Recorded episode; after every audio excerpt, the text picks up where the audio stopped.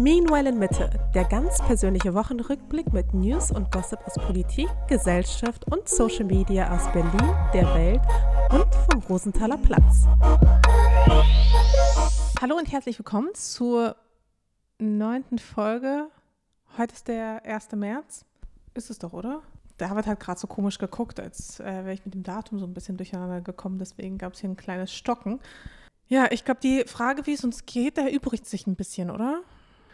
Hm, ja, naja, gut, man kann schon drüber reden, aber der Korridor der Möglichkeiten ist ein bisschen enger als sonst vielleicht.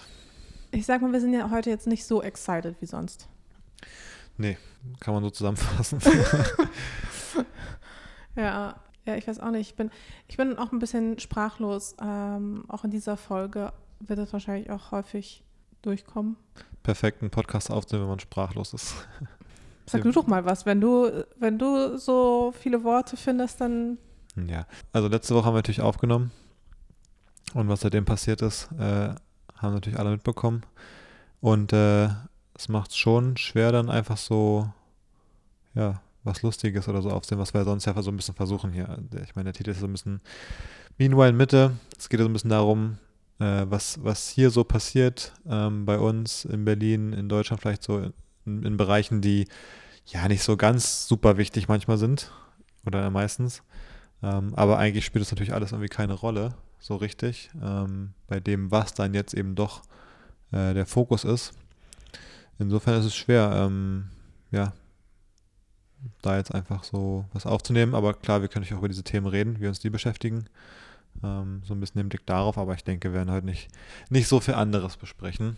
Ähm, einfach ja, wir fühlen uns, glaube ich, nicht danach. Und ehrlich gesagt, ich weiß nicht, wie es bei dir war, aber ich habe jetzt auch kaum andere Dinge verfolgt oder so, so richtig. Also ich habe jetzt, selbst wenn ich wollte, habe ich gerade gar nicht wirklich was anderes. Keine lustigen, spannenden, wissenswerten Themen darüber hinaus, weil. Ähm, ich ja. hatte auch das Gefühl, sobald ich auf Social Media gegangen bin, gab es auch wirklich nur dieses eine Thema. Also ich habe schon versucht, mich zwischendurch mal abzulenken, weil mir das ein bisschen zu viel war. Also nicht dass zu viele Leute darüber gepostet haben, sondern es war mir einfach emotional äh, zu viel, damit umzugehen, ähm, weil ich schon das Gefühl habe, dass ich gerade eigentlich, ich habe nicht das Gefühl, dass ich irgendwie was ändern kann, so als Einzelperson. Ähm, und deswegen versuche ich mich eigentlich fast gerade ein bisschen eher so zurückzuziehen und darauf zu achten, dass ich zumindest körperlich und auch mental gerade gesund bleibe, weil es ja doch ja, äh, ein kleines Lebewesen in mir gibt, für das ich Verantwortung trage gerade. Und da bringt es, also, was heißt, es bringt nichts, wenn ich mir Sorgen mache, aber ich muss halt einfach aufpassen, dass ich, dass das nicht überhand nimmt, weißt du? Also und deswegen ziehe ich mich immer mal wieder raus, ziehe ich mich seit einer Woche, ich poste super wenig Stories, ähm, weil mir auch einfach gerade nicht so richtig danach ist. Ich ziehe mich ganz schön raus aus Social Media, bin nicht mehr so aktiv auf Twitter und auf äh, Instagram und auch TikTok und so wie sonst, weil ich merke, dass ich nicht mit der Flut an Informationen, aber vor allem mit der Flut an Bildern und Videos so richtig zurechtkomme. Dass mir das zu schnell zu nah geht. Hm. Ja, verstehe ich. Ich finde es gleichzeitig aber auch unheimlich schwer, sich abzulenken, weil ich finde, alles, was man vielleicht an anderen, an anderen Themen hat, und es passieren ja schon noch irgendwelche Dinge, also egal, ob es jetzt irgendwie äh, bei mir irgendwelche Startup-News oder Themen sind oder ob es irgendwie Fußball, Sport, kann, kann alles möglich sein, aber wenn man sich dann mal denkt, ach, jetzt mache ich mal das, um mich abzulenken, dann finde ich es auch schwer, sich darauf wirklich einzulassen. Also auch das funktioniert gar nicht so richtig, sich jetzt auf ein anderes Thema zu fokussieren, äh, weil man irgendwie automatisch dann doch wieder ankommt bei dem, äh, Thema. Es erinnert mich so ein bisschen äh, an den Anfang vor zwei Jahren mit Corona, wo, also diese Anfangsphase, wo auch jeden Tag kommen auch neue Updates, oder nicht nur jeden Tag, also stündlich im Prinzip kamen jetzt gerade in Anfangstagen neue Updates. Und äh, man hat gar nicht so eine andere Wahl, als so ein bisschen das die ganze Zeit durchzulesen, weil es sonst halt nichts anderes gibt so richtig. So war es da, also finde ich vor zwei Jahren auch. Und für uns ist ja auch so der erste Krieg, den wir so nah dran auch mit erleben und mitverfolgen. Ich meine, es gab ja damals den Krieg im Balkan, wo, die, wo Jugoslawien zerfallen ist. Aber das, da war ich noch zu jung, um das wirklich mitzubekommen. Und das war ja auch dann nicht so, logischerweise auch nicht so präsent dann auf Social Media. Ich wollte gerade sagen, ich finde auch, das ist eine Besonderheit. Ähm, also, es wurde jetzt auch manchmal darüber diskutiert, ist es jetzt wirklich der erste Krieg oder so? Ähm, es gab natürlich ja, bewaffnete Konflikte, würde ich sagen, aber es gab schon relativ wenig bis gar nichts, auch noch in der Nähe quasi, wo so zwei Staaten gegeneinander wirklich einen, ich sag mal, in Anführungsstrichen so einen, so einen regulären Krieg führen. So wie man es so aus dem Lehrbuch kennt, was ein Krieg halt ist für eins. Und nicht so irgendwie. Mit so Bomben und allem halt. Genau, mit so, und die Truppen rücken vor und so. Sonst gibt es halt irgendwie so Bürgerkriege oder irgendwelche Rebellen irgendwo und dann, dann bombt vielleicht der Staat auch die Rebellen weg. Also krasse Sachen, die da passieren, aber mit einer anderen Dynamik irgendwie von den Parteien, die da beteiligt sind und, und den Auswirkungen potenziell. Also man hat es halt irgendwie nicht gedacht wenn in Syrien der Konflikt war, hat man jetzt selten gedacht, das könnte jetzt ein NATO-Bündnisfall direkt passieren, zum Beispiel, wenn da irgendwie mal eine Sache schief geht oder so. Also, oder dass es dann zu einem dritten Weltkrieg ja. kommen würde oder sogar zu einem atomaren Krieg. Ja. Also ich glaube, es macht es null besser oder schlechter für die Leute dort und äh, insgesamt menschlich. Das ist eigentlich kein Unterschied, aber ich glaube, deswegen fühlt sich die Tragweite für uns in Deutschland einfach anders an, glaube ich, ohne dass, wie gesagt, besser oder schlechter zu werden, aber deswegen ist es einfach ein anderes Gefühl und quasi ein neues Gefühl, vielleicht auch für, für unsere Generation. Es gibt so viele, ich finde es super komplex und ich finde also, über eine Sache, über die man eigentlich nicht reden muss oder diskutieren kann oder muss, ist, dass es ganz schlimm ist, quasi. Also genau, es ist genau, einfach eine Katastrophe. Dass Krieg niemals eine Option sein sollte und dass es also, dass das immer die Grenze sein sollte und dass es immer diese rote Linie ist, die überschritten wird. Genau, es ist einfach eine, es ist eine, eine Katastrophe, eine menschliche, ich muss zugeben, ich hätte es auch nie erwartet. Ich hätte niemals gedacht, klar gab es diese Option sicherlich, aber sie fand überhaupt nicht in meinem Kopf statt. Und ich würde schon sagen, ich habe mich schon auch mal mit Politik bezüglich Russland und aber auch Ukraine schon lange auseinandergesetzt. Also noch, auch noch vor der Krim. Hatte auch immer das Gefühl, so ein bisschen, auch durch meine eigene familiäre Situation, so ein bisschen zwischen den Stühlen zu sein und jeweils äh, zur anderen Seite hin zu vermitteln. Also es, bei mir ist es wahrscheinlich so wie bei vielen anderen Menschen aus der ehemaligen Sowjetunion. Man hat halt Verwandte hier, man hat halt Verwandte da.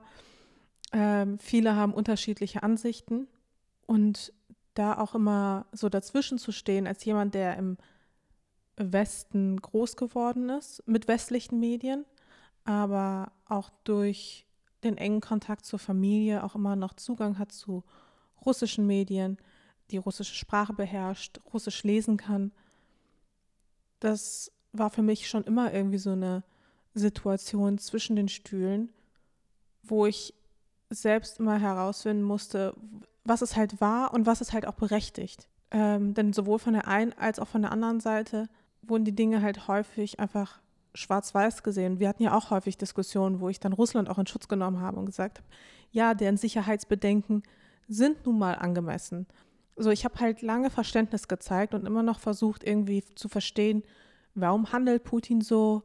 Ähm, da gibt es auch diese echt gute Folge von Lage der Nation.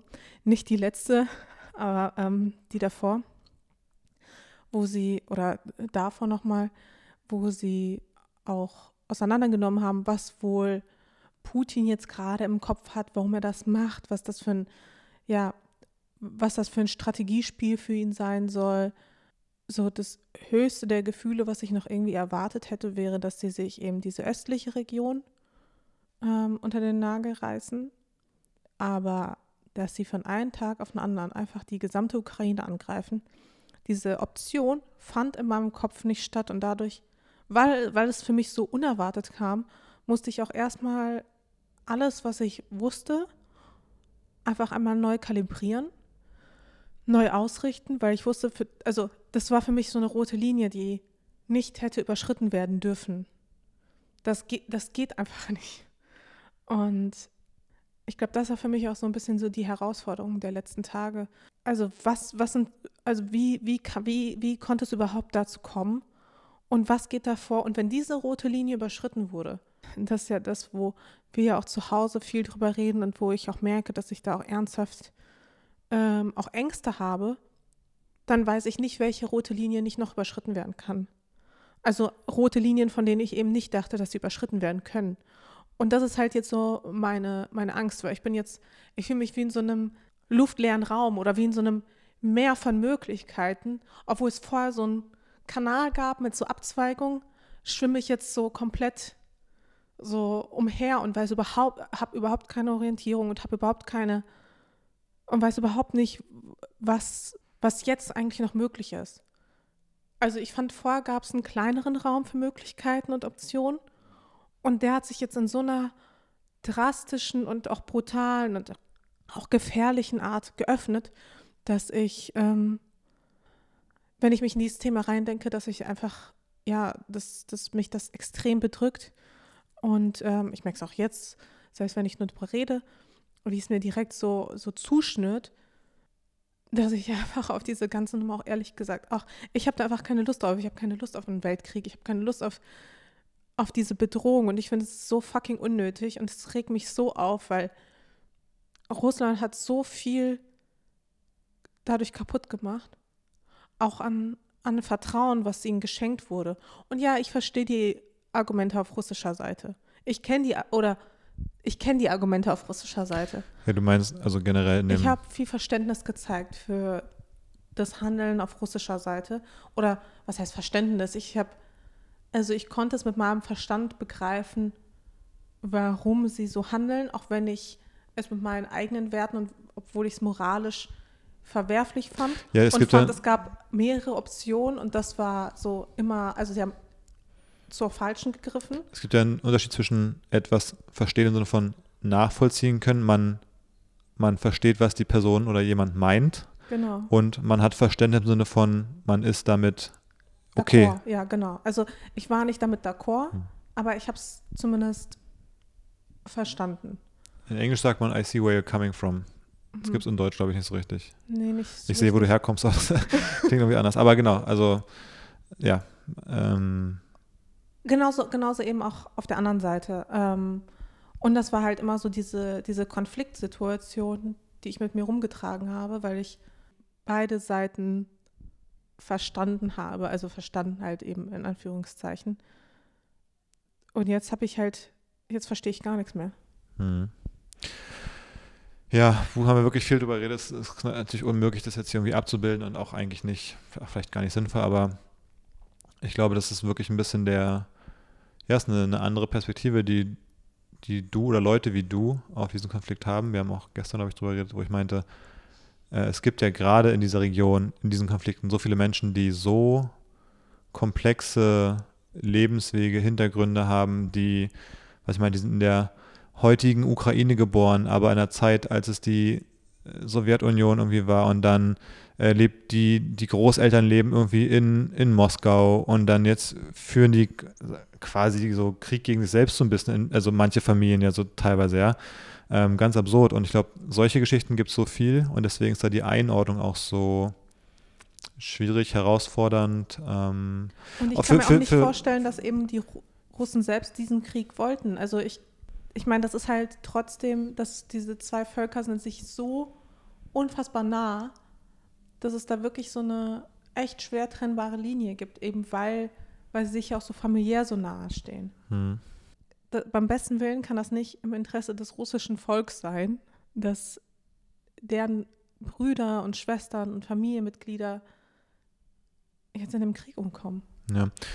ja, das sind, ähm, das sind wie gesagt auch Diskussionen oder Sachen, die sind, glaube ich, super schwer zu bewerten, weil, wie gesagt, ich glaube, das ist auch komplex. Ich glaube, es ist auch schwer zu sagen, das kann nicht im Sinne vom russischen Volk sein. Also, weil gerade, gerade weil der Begriff das russische Volk oder so zum Beispiel, der ist eben null trennscharf in dem Sinne. Es gibt, ich, ich könnte jetzt, also manchmal hat man das Gefühl, keine Ahnung, wenn jetzt irgendwie, wenn die USA da irgendwie im Irak irgendwas gemacht haben oder so, da könnte man gefühlt schon so ein bisschen sagen, keine Ahnung, Demokraten, das sind äh, 50 Prozent der Bevölkerung so ziemlich un ungefähr so und die Republikaner jeweils, da hat man schon das Gefühl, da verläuft so an Parteilinien, an bestimmten Ideologien so eine Grenze manchmal, wo die halt pro oder contra was sind.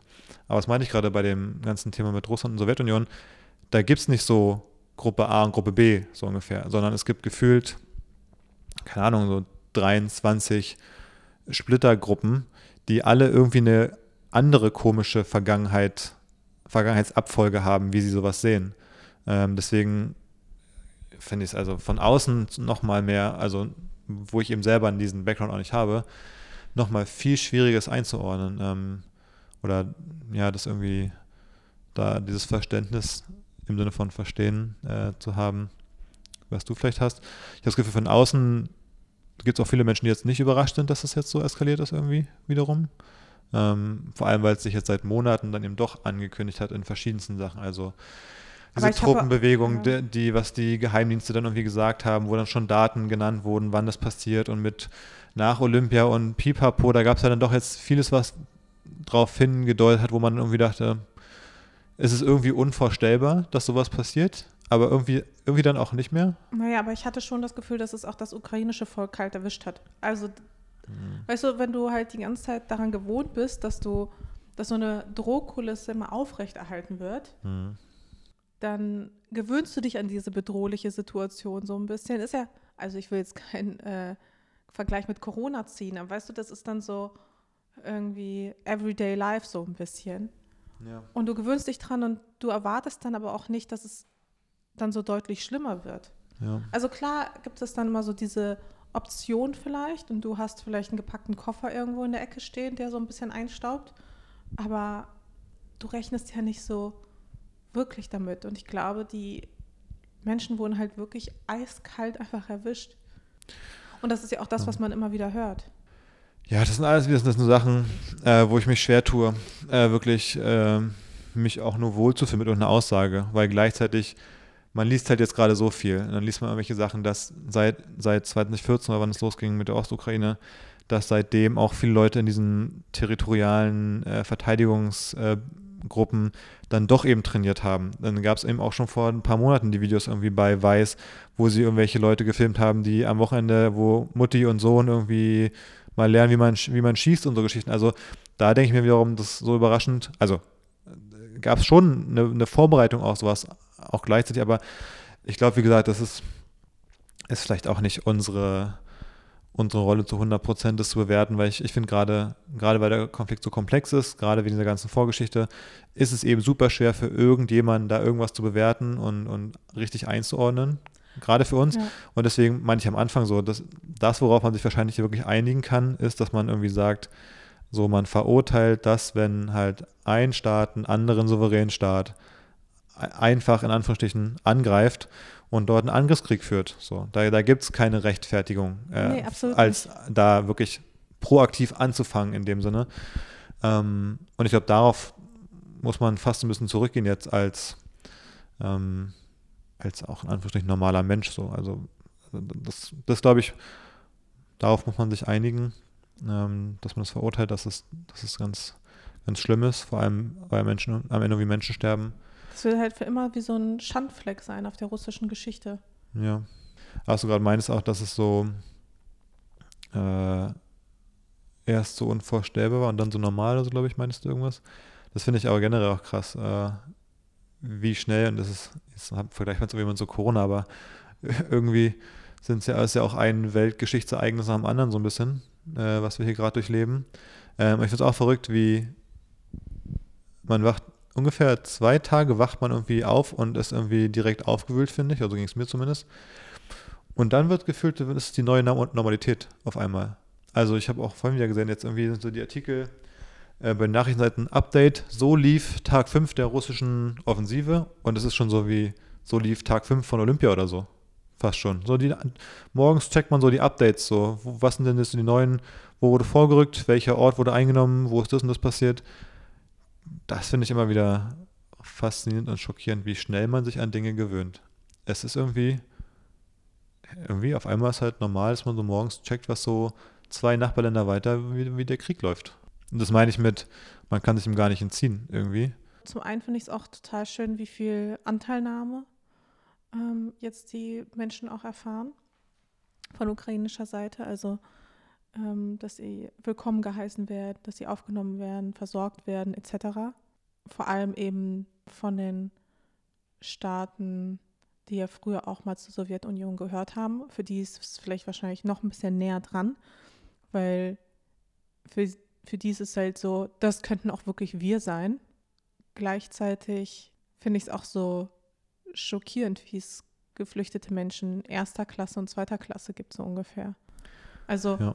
wie dann an der polnischen Grenze ukrainische Geflüchtete behandelt werden versus weiß nicht, syrische Geflüchtete. Ja, ja klar, da gab es ja auch schon die Memes. Das eine von Family Guy, Ja, was ursprünglich aus den USA kommt von den Polizeikontrollen. Äh, ich finde, dadurch bekommt es aber so einen bitteren Beigeschmack, weißt du, was ich meine? Da kann man, also man freut sich über diese Anteilnahme und über die Solidarität, aber dadurch bekommt es halt auch diesen einfach bitteren Beigeschmack. Ja, das habe ich aber, das habe ich bei dem Thema jetzt auch, eben bei der, bei der Wahrnehmung von den Geflüchteten. Es ist ein Thema, wo es so ist.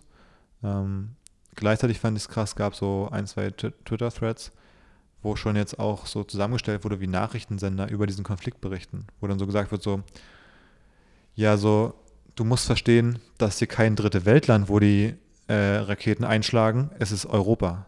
Und denkst so, hä, aber ist es normal, wenn in Syrien im Wohnblock die Raketen einschlagen? Das ist doch, also, das ist doch ein, was ist für ein Vergleich? So, was muss man denn da verstehen? Ist es bei einem jetzt normal und okay oder, also ganz, ganz merkwürdig, das zum Beispiel. Und mir geht es genauso auch. Ähm, Oder das sind halt Geflüchtete, die, die haben blonde Haare und blaue Augen. ja, ja, genau, das war ja auch in einem, es hat doch irgendwie sogar ein ukrainischer äh, äh, Regierungs, Vertreter oder Vertreter so. gesagt, ja. Genau, da gibt es super viele Sachen und, und genau, nächstes Thema, wo es mir so ein bisschen so ähnlich geht, ist dieses Thema, die Ukraine in Anführungsstrichen abzufeiern. Ähm, so, ultra schlimm, was passiert und volle Solidarität und trotzdem, ich weiß nicht, ob ich mir jetzt eine Ukraine-Fahne umhänge und irgendwo zur Demo gehe und, und genauso dann irgendwelche Posts mit die Helden, ähm, die jetzt in der Armee ihr Land verteidigen und so. Ähm, irgendwie ja, aber irgendwie denke ich dann auch wieder an die Bundeswehr zum Beispiel. Und ich habe ich habe nicht so die Einblicke in die ukrainische Armee, aber da gab es ja auch schon Berichte über irgendwelche ultrarechten Ja, da ähm, gibt es eine Kampf, relativ große Kampfgruppen und so. Aber in der Bundeswehr Kampfgruppe, A- Azov heißt die. kann Das sein. sind halt einfach Rechtsextreme. Genau, die, und in der Bundeswehr gibt es auch die, die rechtsextremen äh, Netzwerke, über die hier seit Jahren berichtet wird. Und wenn ich mir so, wenn man sich das vorstellt, das eigene Land würde angegriffen und dann verteidigt einen die Bundeswehr. Einerseits verteidigen dann mein liberales, demokratisches Leben. Andererseits sind es genau diese rechtsextremen Netzwerke, die existieren und sicherlich auch viele, viel solcher Gesinnungen, gerade beim Militär, in, in jedem Land vielleicht einfach auch. Ähm, das wiederum zu feiern, würde mir fast schwerfallen, obwohl die dann vielleicht mein Leben verteidigen, so ungefähr. Und genauso fällt es mir dann aber auch schwer, jetzt quasi so die Helden der Ukraine zu feiern. Die, die sind da sicherlich so. Aber es ist so komplex alles. Genau, es ist wirklich komplex und mir dann auch so vorzustellen, weil teilweise, was man ja auch mitbekommt, ist, dass russische Soldaten, junge russische Soldaten ja unter falschem Vorwand in die Ukraine geschickt wurden, dass sie dachten, weiß ich nicht, sie fahren ins Trainingslager oder sonst irgendwas. Ja, da könnte man auch stundenlang drüber reden, warum, Und- warum die Strukturen in Russland sind, warum überhaupt Leute Militär sind, weil da die sozialen Strukturen vielleicht auch schwach sind, genauso wie in Ja, den du USA. hast da halt eine Wehrpflicht, anders als in Deutschland. Das auch, aber ich meine, selbst dann, selbst nach einer Wehrpflicht gibt es da sicherlich viele Menschen, wie auch in den USA zum Beispiel, die einfach aus sozialen Gründen zum Militär gehen, weil es oft der beste Arbeitgeber ist in vielen Regionen, weil die dir halt ein Gehalt zahlen, wo du sonst in Regionen wahrscheinlich eine hohe Arbeitslosigkeit hast. Also es ist ja, Ja, aber mir vorzustellen, dass irgendwelche 19-Jährigen da, die auch keinen Bock haben auf den Krieg, ja. da einfach abgeschlachtet werden, das, also, Ja, aber das ist die Sache. Ich meine, das, also du könntest über jeden Teilaspekt, könntest du dich stundenlang unterhalten und äh, du kommst, keine Ahnung, bei keinem Thema bei einem richtig oder falsch an, so, so ungefähr. Und es ist einfach alles beschissen. ja. Das ist der einzige gemeinsame Nenner. Ich habe manchmal wirklich so den Eindruck, dass das wie so eine, also es ist jetzt es ist nicht mal eine Vermutung, es ist wirklich manchmal wie ein Eindruck, den ich habe, dass dieses langsame Vorankommen und dieses Unmotivierte fast wie so ein Akt der Rebellion ist von, vom Militär gegen, gegenüber Putin. Keine Ahnung. Das Weiß ist ich ja, nicht. Das sind, äh, das sind wieder Themen, die finde ich. Da ist es mir fast. ich meine, Da fühle ich mich fast unwohl, da quasi öffentlich drüber zu sprechen, Hm. weil. Ähm, und das trifft wieder auf das zu und auf 15 andere Themen in dem Bereich, weil es so komplex ist. Du, du liest halt so viele Sachen irgendwie. Dann geht es mal darum, wie schlecht es organisiert ist überhaupt. Ähm, ja, kein Wunder, wenn die die- Leute überhaupt nicht wussten, dass sie da hingeschickt wurden. ja, genau. Also plötzlich bist du da und bist so, ja, what the fuck, was mache ich hier? Ich habe da gar keinen Bock drauf. Ich, hab, ich will diesen Krieg nicht, ich will auch nicht dafür kämpfen, ich will auch nicht mein Leben dafür hergeben. Aber die Frage ist natürlich, und das weiß ich halt nicht, welche Konsequenzen hat es, ähm, sich zu verweigern? Ja.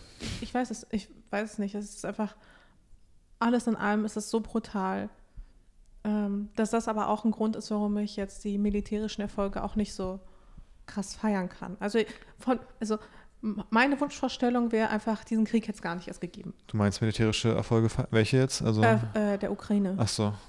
Man kann sich jetzt eben aus diesen Gründen, dass da eben junge Menschen sind am Ende, ähm, eben sind eben auch Menschen, kann man sich auch nicht freuen, wenn man jetzt eine Nachricht liest, so, hier wurde der und der Konvoi zerstört, es gab wieder irgendwie 100 Tote. Ja, auf, ich, egal, egal, egal, auf welcher Seite am Ende wobei ist es Tote. ich finde, es gibt schon irgendwie so einen Unterschied beispielsweise, wenn ja wirklich Menschen aus ideologischen Gründen andere bekämpfen und da irgendwie, weiß ich nicht, beispielsweise irgendwie Taliban vollkommen überzeugt sind von ihrer Sache und da kämpfen und andere angreifen oder ob da einfach irgendwelche naiven Leute einfach hingeschickt werden als Kanonenfutter, die ja, das so ein bisschen kann die, ich das verstehen. Die, die vielleicht einfach lost sind und auch einfach auch plötzlich feststellen, dass sie komplett auf der falschen Seite stehen. Aber ich weiß und da auch nicht, nicht rauskommen.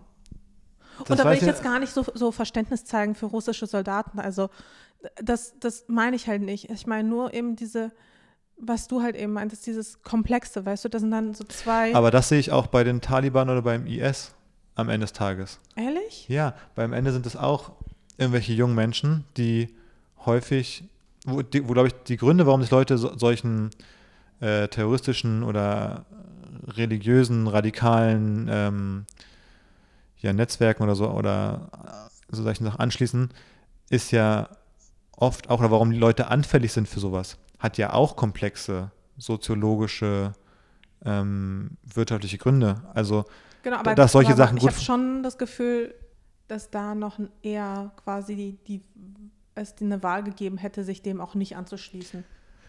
Boah. Dass es halt schon einfach stark ideologisch motiviert ist. Aber ich glaube, die Anfälligkeit für die Ideologie ist eben auch begründet in anderen Dingen. Und das ist wieder das, ist wieder das Verständnis versus Verstehen-Ding so. Ich, ich finde es ja null gut, wenn da einer als äh, Selbstmordattentäter für ein IS irgendwo, irgendwo reinfährt oder so. Null. Aber ich glaube immer nur, wenn man wenn es eben verstehen will, um diese Dinge vielleicht mal irgendwie ja, wobei bei manchen Dingen so. hat, man mein, hat mein Verständnis auf, weil Nee, ich meine auch nicht also, Verständnis im Sinne von, ich finde es okay, sondern Verständnis im Sinne ja, von die, die Logik, warum das passiert.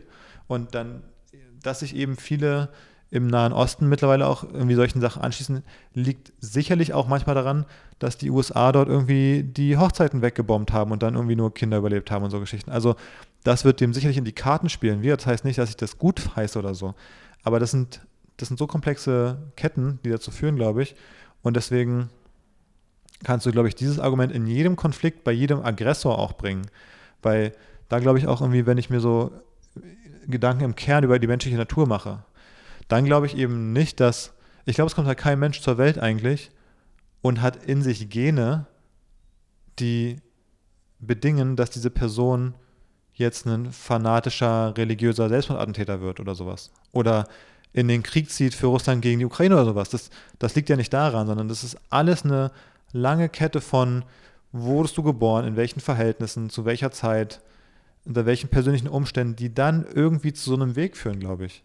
Das kannst du bei jedem machen. Genau, also ich glaube, es kommt kein Mensch auf, so als quasi als Arschloch auf die Welt irgendwie. Hm. Ähm, naja. Oder nur ganz wenige. Also ich glaube, das ist nicht, ich glaube, also das ist in meinen Augen zumindest nicht der, nicht der große Treiber, warum manchmal Nationen gegeneinander Kriege führen oder keine Ahnung, die Taliban oder IS entsteht oder so. Es gibt immer so eine Person oben an der Spitze, die ist aus welchem Grund auch immer evil und findet dann einen Weg, andere davon so entweder zu überzeugen und deren Situation vielleicht auszunutzen, dass sie da sich dem anschließen. Und wenn du genug Leute hast, dann kannst du natürlich auch über Druck einfach Leute zwingen, vielleicht mitzumachen oder so. Aber die, die du zwingen kannst, sind ja oft auch in der Situation, warum kannst du sie zwingen, dass sie überhaupt mitmachen? Also Genau, äh, warum kannst du sie halt zwingen? Das, ich finde das schon eine spannende und berechtigte Frage irgendwie. Hm. Ja. Naja, aber jetzt hat. Äh, ja, aber guck dir, guck dir an, wer in den Berufsarmeen ist. Das sind halt, also zumindest genau, nach, also nach meinem Eindruck sind das in, in, selbst, das sind weder in Deutschland noch irgendwo, sind es zu großen Teilen. Aber in Deutschland Gefühl, hast du auch keine Wehrpflicht. Das heißt, Menschen, die zur zur Armee gehen. Ja, aber Wehrpflicht ist ja im Grunde eine, eher eine Grundausbildung, die du da hast. Es ist ja nicht, du bist ja nicht bei der Bundeswehr in der Wehrpflicht und wirst nach Afghanistan geschickt, zum Beispiel. Da machst du irgendwie neun Monate deine Grundausbildung und nach der kannst du sagen, äh, jetzt verpflichte ich mich für so und so viele Jahre und diese Leute, die sich verpflichten, gehen ja dann zum Beispiel nach Afghanistan für die Bundeswehr oder nach Mali, wo auch immer die äh, rumtun. Und das ist ja, also ich glaube, zumindest für Angriffsdinge, also wenn du woanders hingehst, dann ist es so. Glaub, also weiß ich nicht. Das sind doch keine Wehrpflichtigen, die gerade oder in Russland da in den Krieg gehen. Doch. Ja, ja, da weiß ich dann doch in den Details zu wenig Bescheid, aber so ist zumindest oft mein, mein Grundverständnis, dass du in der Regel eigentlich nicht deine Wehrpflichtigen, die wie so eine Grundausbildung sind, eigentlich nicht äh, irgendwo anders hinschickst, ähm, sondern eher die, die dann Berufssoldaten sind. Ähm, außer natürlich, wenn das jetzt zum Beispiel auf Seiten der Ukraine natürlich einfach alle Leute eingezogen werden, irgendwie irgendwann, die auch 18 sind, die vielleicht einmal irgendwie denen erklärt wurde, wie sie eine Waffe halten. Das ist natürlich eine andere Situation, in der Verteidigungssituation quasi. Ähm, da betrifft es dann schon alle irgendwann. Äh, ja, ist einfach eine fucked up Situation. Das ist einfach, das ist einfach kacke. Und am Ende, übrigens, ich auch meinte, dieses Ding mit dem, du auch meinst, kann man jetzt feiern, dass irgendwie die Ukraine vielleicht sich da gut verteidigt. Genauso geht es mir eben, finde ich es auch schwierig, dann so diese Posts mit, ähm, Wahnsinn, wie die Ukrainer ihr Vaterland verteidigen oder so. Einerseits ja, respektabel. Andererseits finde ich ja Nationalismus generell auch kacke. Ich ja. bin ja auch kein Fan davon, überhaupt von seinem Vaterland zu sprechen. Also, ist natürlich eine völlige Utopie. Aber in der Welt, wie man sie sich vielleicht wünschen würde, gibt es ja vielleicht keine Ländergrenzen und keine Nationen, die gegeneinander. Und es gibt vielleicht generell in Europa, vielleicht gibt es halt nur noch die Vereinigten Staaten von Europa oder so. Es gibt generell nur noch ein Europa und es gibt keine Grenzen und alle sind so zufrieden so. Also, und wenn man dieser Idealvorstellung, die natürlich äh, aus heutiger Sicht völlig unrealistisch ist, aber wenn man, der, wenn man die als übergeordnetes vielleicht Ziel mal begreifen würde, dann kann man nicht sagen, Wahnsinn, wie jemand sein Vaterland verteidigt. Dann findet man ja das in sich schon mal irgendwie auch nicht geil. Also nicht, nicht, das feiert man ja nicht, dass überhaupt, keine Ahnung, sich irgendwer hinstellen sagt, so, ich muss hier mein, mein Vaterland verteidigen. Aber diese. Aber für manche Menschen ist deren ähm, Staatsbürgerschaft oder deren Wurzeln ist halt ein großer Teil ihrer eigenen Identität, etwas, über das sie sich halt definieren. Dabei ist es halt pures Geburtsglück, sag ich mal. Ja, das Geburtsglück ist sicherlich auch privilegiert, dass, dass man in Deutschland.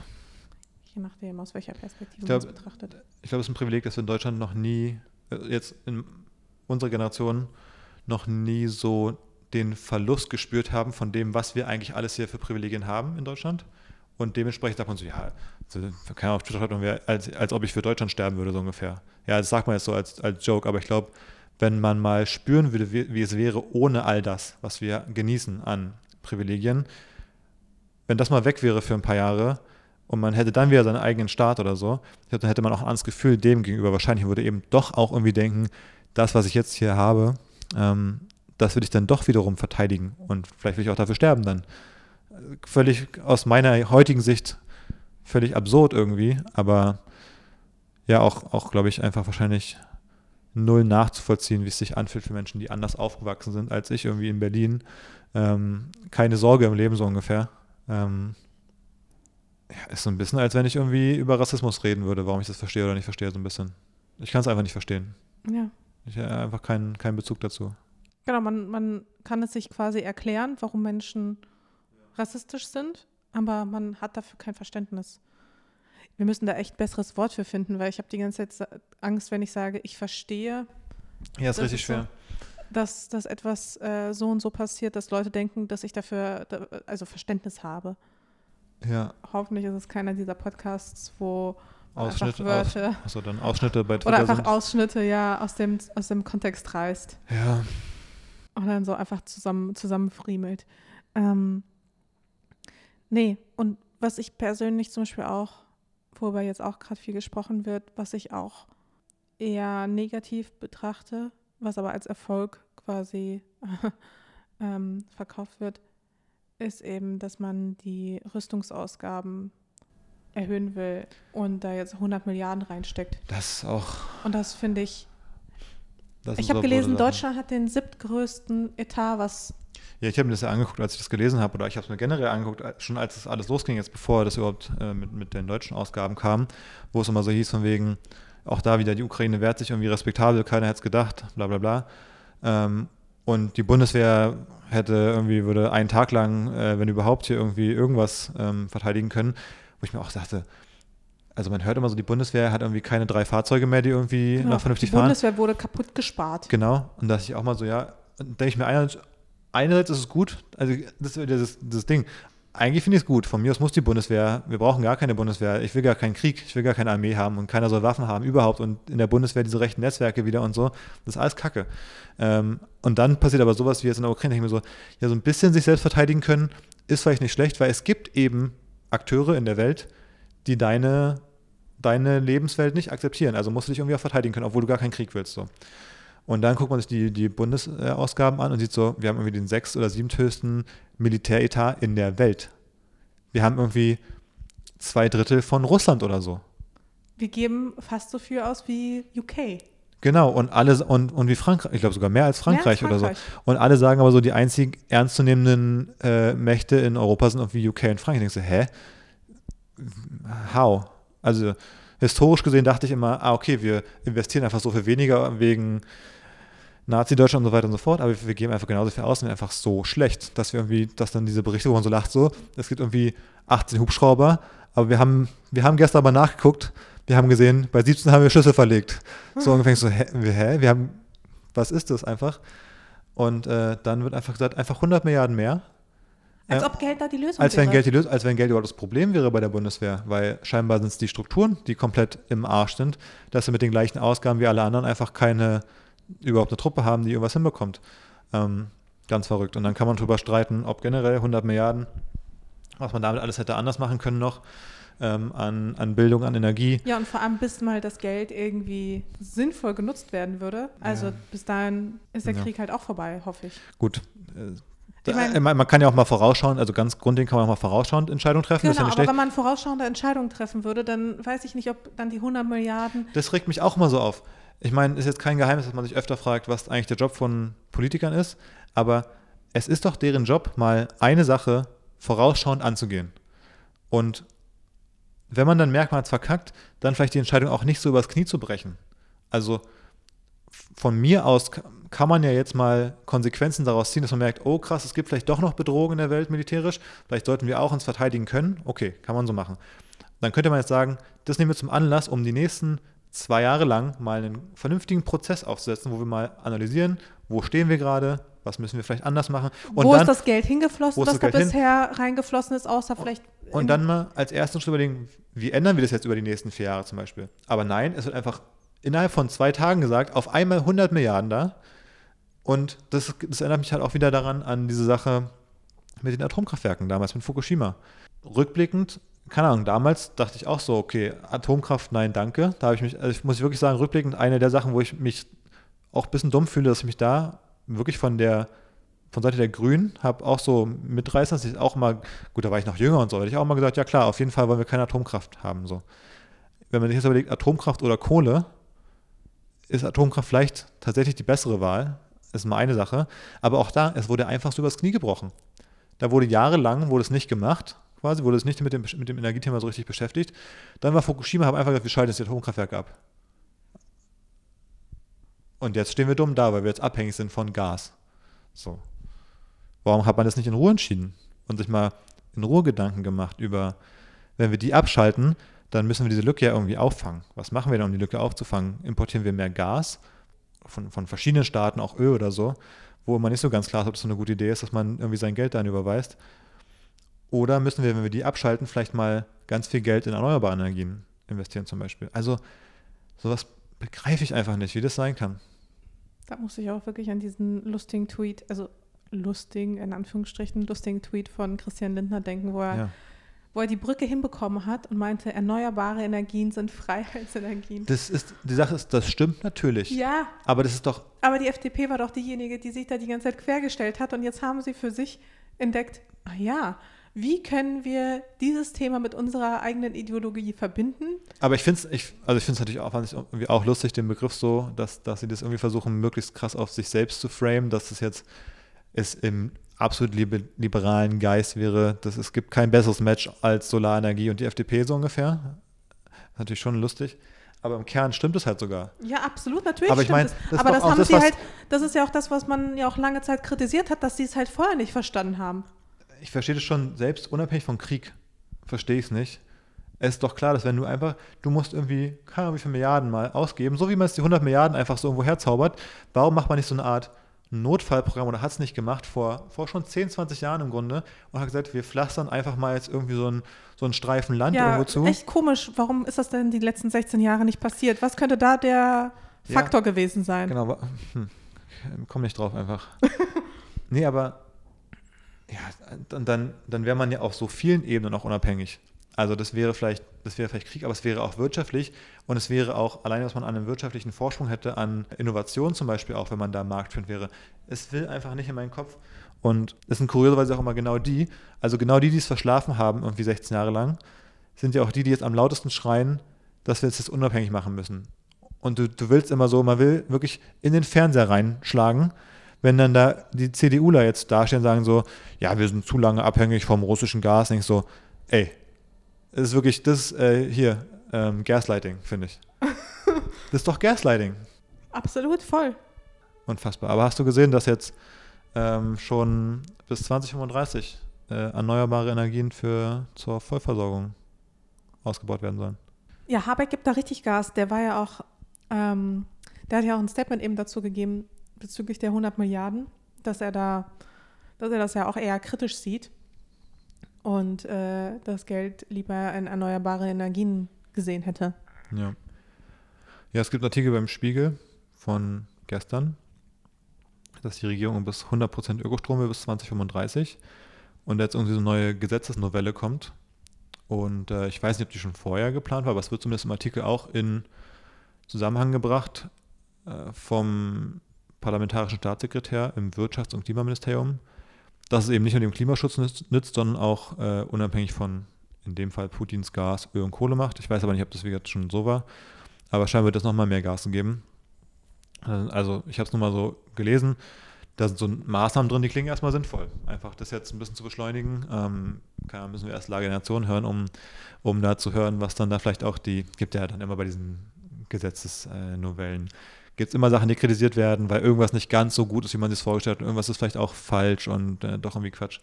Ähm, aber es klingt erstmal sinnvoll und ähm, ja, was auf einmal alles geht. Cool. Was einfach die letzten 16 Jahre komischerweise nicht geklappt hat, ne? Muss man sich ja vorstellen, 2035 ist halt in, in 13 Jahren. Also hätte man das quasi vor 16 Jahren angefangen, dann wären wir jetzt vielleicht schon durch. Dann, also ich meine, die letzten 16 Jahre ist ja auch was passiert.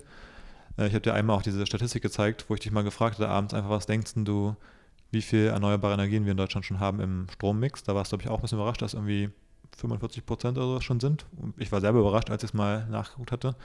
Das heißt, da sind schon Dinge passiert, aber sie hätten natürlich doppelt so schnell passieren können. Also wir könnten sicherlich bequem bei 60, 70 Prozent schon sein, hätte man einfach ein bisschen mehr Gas geben und dürfte man in Bayern irgendwie ein Windkraftwerk aufstellen. Naja, jedenfalls, vielleicht ist es die eine, eine positive Sache, die es natürlich null aufwiegt, aber äh, aus, aus schlimmen Sachen entstehen ja manchmal positive Dinge, ähm, wenigstens äh, als ein minimaler Nebeneffekt.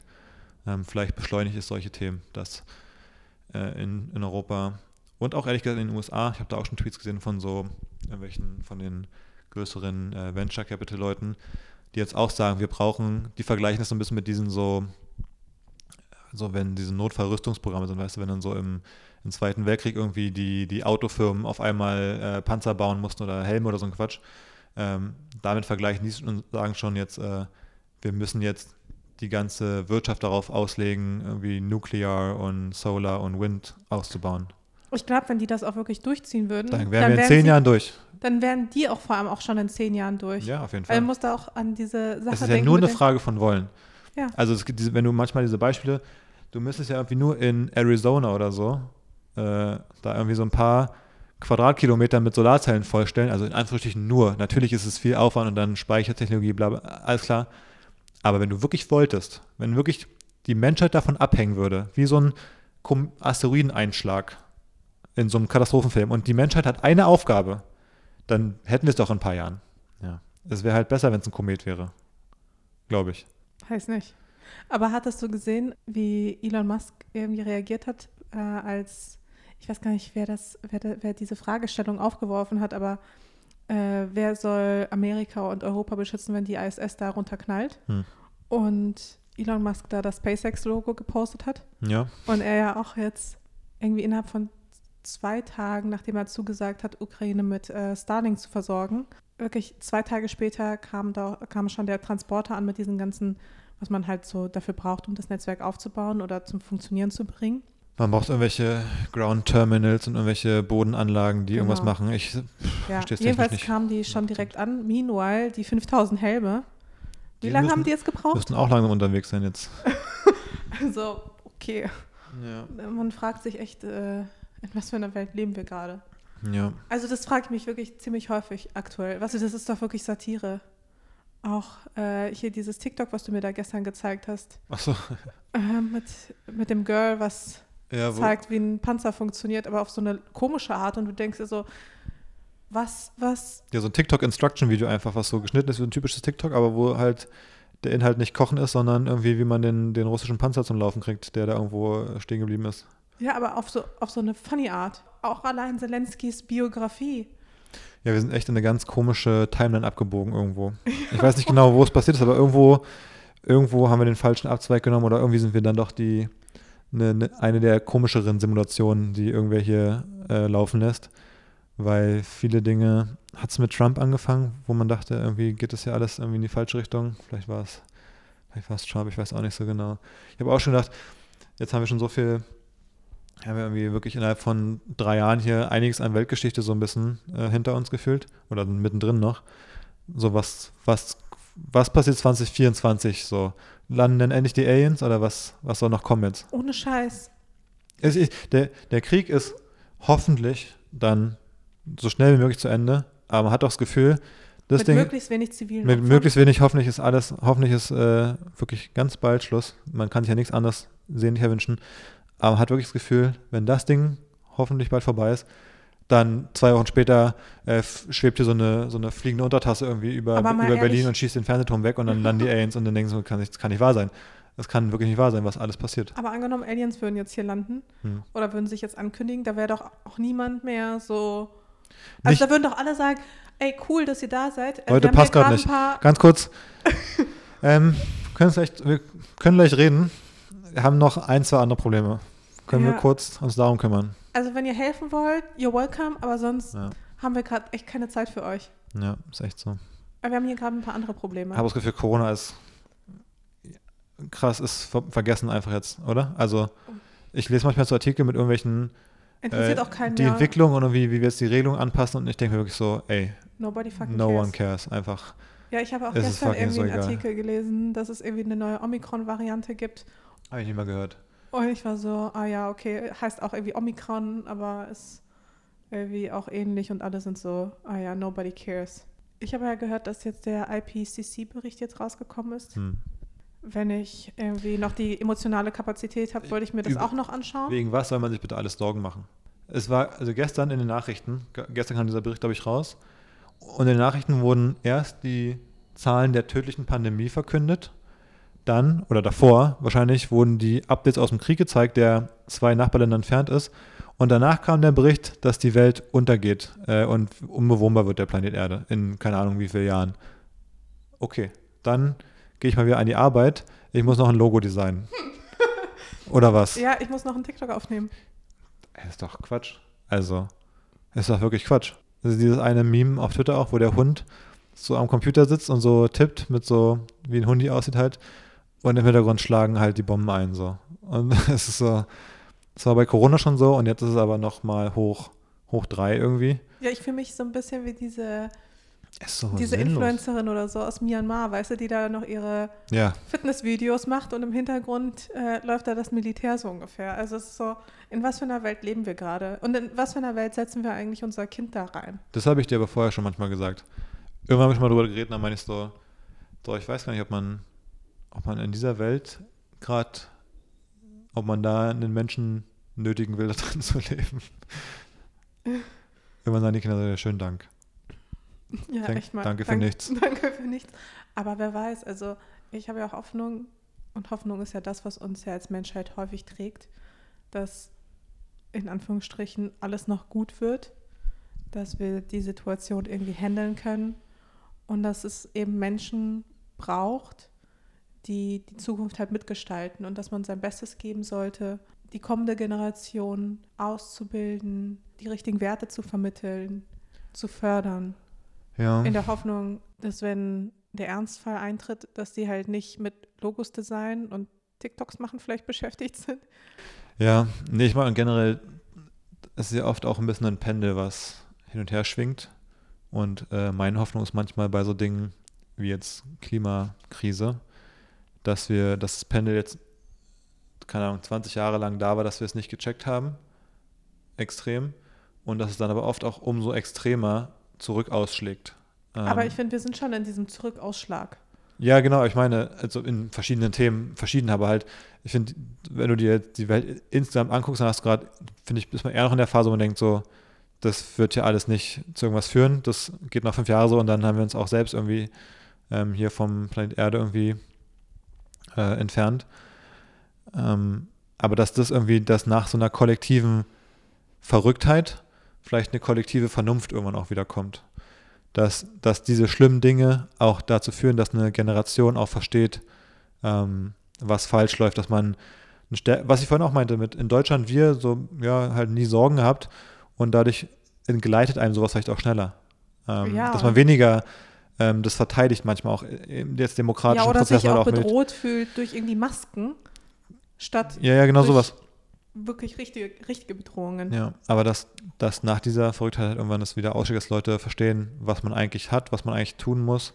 Ähm, und dass es dann vielleicht 20, 30 Jahre kommen, wo ja alles ein bisschen in vernünftigeren Bahnen läuft. Und äh, ja, dass dann 100 Milliarden ausgegeben werden, um mal kurz bisschen erneuerbare Energien ne, von drei Jahren irgendwo hin zu packen. Ähm, könnte vielleicht ein Anfang sein. Aber weißt du, bei Mhm. einer Zeitenwende braucht es ja immer einen Umbruch vorher. Jetzt stehen wir auch wieder vor einer neuen Zeit und einer neuen Zeitwende und die ist nun mal mit, mit Machtkämpfen verbunden. Das ist vielleicht etwas, was einfach Ja. dazugehört und das einfach die, diese Zeit auch so chaotisch und unberechenbar macht. Wo ich aber auch Hoffnung habe, dass wenn diese Machtkämpfe dann einmal ausgetragen sind, dass es dann vielleicht wirklich zu einer Zeit der Vernunft auch kommt. Ah, ja, Komische Folge. schwere Folge. Ganz komische Folge. Gar keine Folge, die so in unser Konzept passt eigentlich. Ja, Das war eigentlich nicht das, worüber wir sprechen wollten, aber gut, manchmal ist es so. manchmal ist es so. Ich hoffe ja sehr, dass äh, wir irgendwie zur nächsten Folge oder zumindest zur übernächsten Folge dann wieder auch andere Themen haben. Vielleicht auch mal wieder ein Schwangerschaftsupdate oder irgendwie so was Unterhaltsameres. Ich glaube, es ist irgendwie auch klar, dass das nicht unser Thema ist an sich und Genau, und eigentlich wollten wir auch das Politische so ein bisschen hier raushalten, ähm, nur weil das uns natürlich auch in unserem, also mich wahrscheinlich noch mehr so ein bisschen als dich, aber in unserem engeren Kreis dann auch tatsächlich betrifft, auch mit diesen ganzen Verknüpfungen mit Familien, Ukraine und Moldawien und Russland und alles ist irgendwie so ein Mess. Das macht es halt nicht einfacher. ich glaube, was wir auch rüberbringen wollten, ist, dass äh, es alles sehr komplex, sehr undurchsichtig ist, dass uns auch nicht in allen Be Belangen klar ist, wie man sich genau fühlen kann, darf, muss. Ähm, außer, wie gesagt, dass natürlich für uns beide klar ist, dass es äh, alles schlimm ist und zu verurteilen ist ähm, in der Form, wie es dort jetzt passiert. Da gibt es, glaube ich, keinen Diskussionsbedarf. Das sehen wir beide so. Ähm, und ansonsten, ja, hoffe ich, dass wir nicht irgendwie Ich hoffe, wir haben hier keine Gefühle verletzt oder irgendwie so. Nee, nicht Gefühle verletzt, dass auch, ja, wenn man vielleicht auch jetzt so Gedanken so ausspricht, die, die noch ja, auch frisch im Kopf sind, wo man sich nicht bei allen Dingen hundertprozentig klar ist, wie Genau. man dazu steht. Ich meine, viele Dinge, da wir da, da, Wir lernen ja auch gerade noch dazu. Also wir sind ja auch immer noch in einem Lernprozess. Also ich würde auch nicht sagen, dass ich so bereits komplett festgelegt bin mit, ja, mit, viele, meiner, mit meiner Meinung und meinen Ansichten. Also da ist auf jeden Fall noch Raum für Diskussion. ja, ich finde, man diskutiert auch viel mit sich selbst so ein bisschen. Man liest so Dinge, hat Ja. sehr viele Eindrücke und versucht irgendwie selbst überhaupt für sich rauszufinden, wo stehe ich eigentlich, wie sehe ich die Dinge eigentlich. Ähm, wie gesagt, nicht in dem großen, großen Belang. Ähm, da geht es nicht darum, ob ein Krieg okay ist, aber ähm, in diesen ganzen anderen Teilaspekten, die wir zum Teil auch besprochen haben. Ja. Äh, aber trotzdem, wenn jemand Feedback hat oder so, ähm, ist natürlich wie immer willkommen. Genau, es ist auf jeden Fall willkommen. Ich habe zwischendurch, als ich schon einige Gedanken geteilt habe, wirklich auch sehr böses Feedback bekommen. Hm. Ähm, obwohl ich jetzt nicht das Gefühl hatte, ich habe irgendwie was gesagt oder getan, was andere jetzt verletzt hätte. Aber ich habe schon ein paar Kommentare bekommen, dass ich zu zurückhaltend bin. Aber ich habe halt auch das getan, was ich halt anderen auch immer empfehle, dass man in so einer Situation, wenn man sie halt eben noch nicht versteht, dass man sich erstmal zurückzieht und versucht es zu verstehen und sich auch die Zeit nimmt, nicht einfach drauf loszuhandeln und also ich musste mich selbst erstmal einlesen, mich mir klar werden über meine Gedanken und alles und ja, ähm, trotzdem geht einem sowas dann irgendwie nah. Insofern, konstruktives Feedback ist super willkommen. Wir sind offen dafür, unsere Meinung zu ändern. Wir sind offen dafür, zu diskutieren, zu verstehen. Ähm, ja, viel mehr wollte ich damit auch eigentlich nicht sagen. Ja. Na gut, in diesem Sinne. Bis nächste Woche. Bis nächste Woche. Tschüss.